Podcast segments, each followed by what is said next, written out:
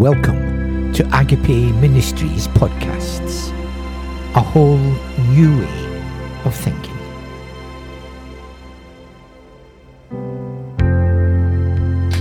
Episode 62, Part 2 of Father Denis McBride's teaching on the face of Jesus in John's Gospel.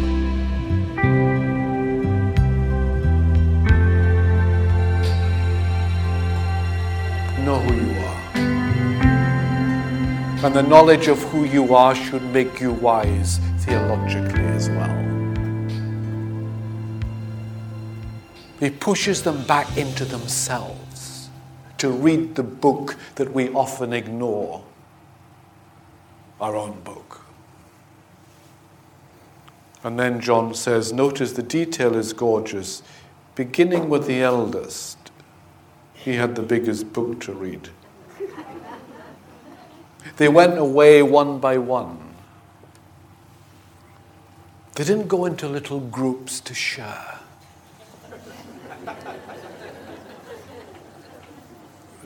Their insight made them lonely. And Jesus is left alone with a woman. The law of Moses has just walked away. And what is left is grace and truth.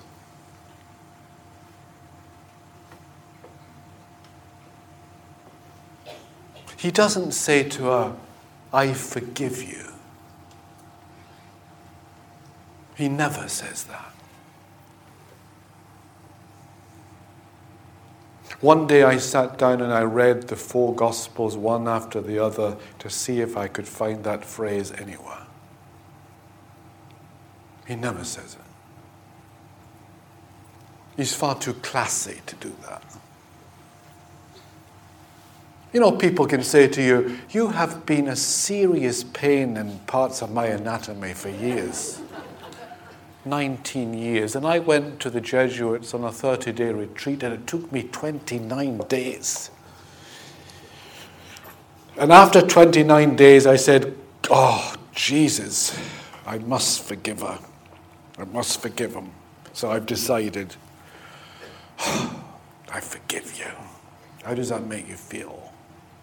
The way some people forgive is a new sin.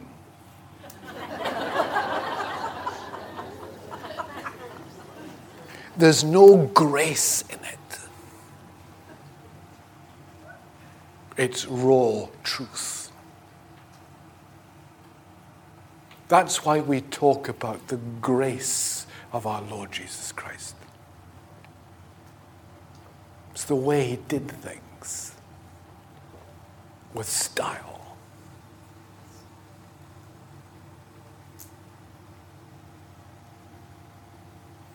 If you want an image of the focus of Jesus' theology in John's Gospel, you look at two characters among his disciples.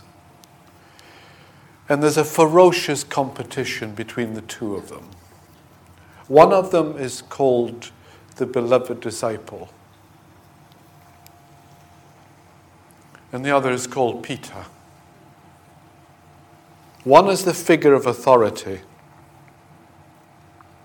and the other is the figure of love. The beloved disciple doesn't appear in the public ministry at all. He appears for the first time at the Last Supper. Okay? Can you remember where he's sitting? The beloved disciple, unlike Peter, is sitting next to Jesus. It's 1 0. and when Peter wants to know what's going on up at that end of the table, who does he ask? He asks the beloved disciple. And the beloved disciple explains to Peter what's going on. It's 2 0. Now, if you're reading this with a mitre on your head as a bishop, you don't exactly like the idea of the beloved disciple being the preferential place, ousting the natural figure of authority.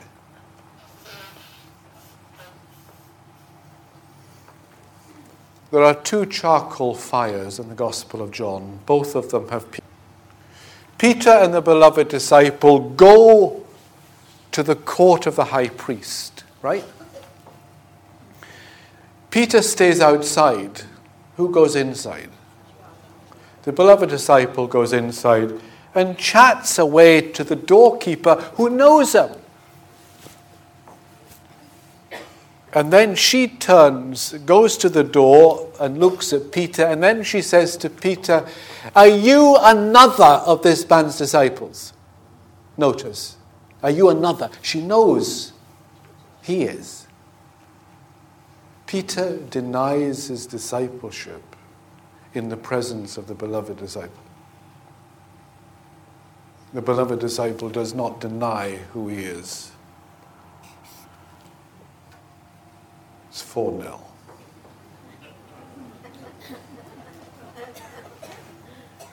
Who's at the foot of the cross? Peter is missing, but the beloved disciple is there. And the beloved disciple standing there with Mary, the mother of Jesus, and Jesus says, Mother, behold who? Your son. What, what does that make the beloved disciple? It makes him not the disciple of Jesus, it now makes him the brother of Jesus with the same, with the same mother.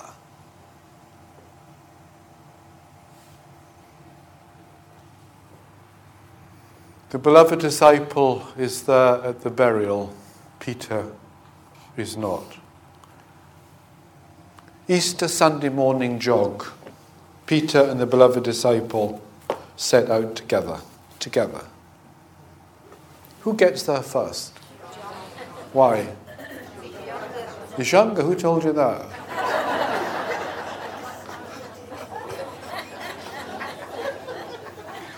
The beloved disciple gets there first because love will always get you there first.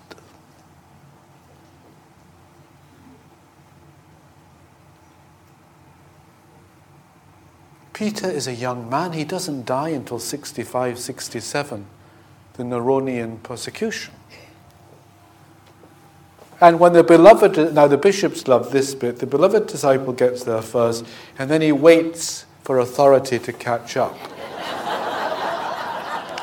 I wish, well, I wish I could do this.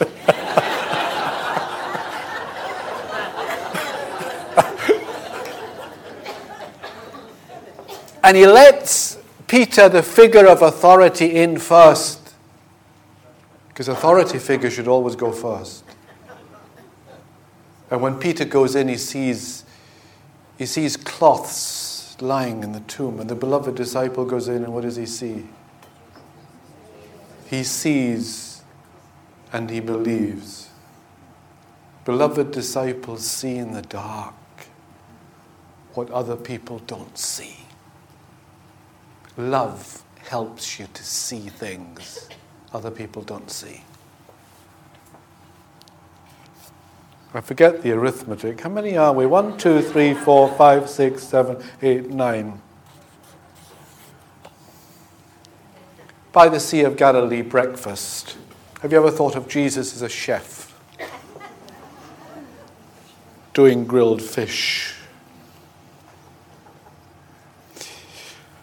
And he asks Peter the question of questions in John's Gospel Do you love me. Jesus leaves only one command in John's Gospel. He doesn't say, by the way you exercise authority, people will know that you are my disciples. By the way you love one another. That's going to be your badge. And he doesn't say to people, just do you love me? He says to Peter, do you love me more than these others do? And who's there? If Peter loves Jesus more than the others, what will that make him? That will make him the beloved disciple. Now, the bishops who are clever men read this. And they saw that the challenge of authority is to become the figure of love. Oh, every community has authority figures. The big question is do they have figures of love? And Peter stomps and he says, Oh, you know everything. You know I love you. And then Jesus says very carefully, Then feed my sheep. But for Christ's sake, don't feed them if you don't love me. then ministry simply becomes a career. Your authority in ministry is that you are in a loving relationship with the Lord, and out of that relationship you minister. But don't if you don't. And then Peter is walking. Of course, the person who's not questioned is the beloved disciple. And Peter is annoyed. He turns around, the beloved disciple is following. and Peter says, Well, what about him? Why don't you ask him some questions? But the beautiful thing about a beloved disciple is you don't have to ask him. You know. That's why he's the beloved disciple. 10 0.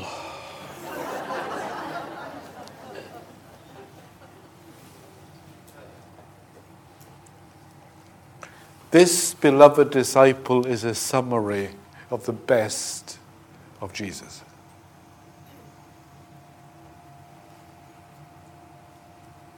And when you think of John's gospel, think of him. We don't even know his name.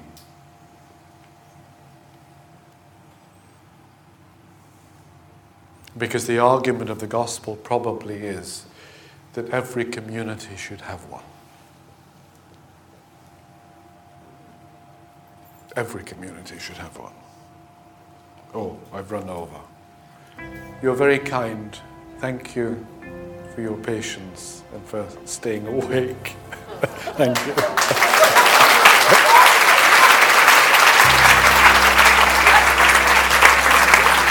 Thanks.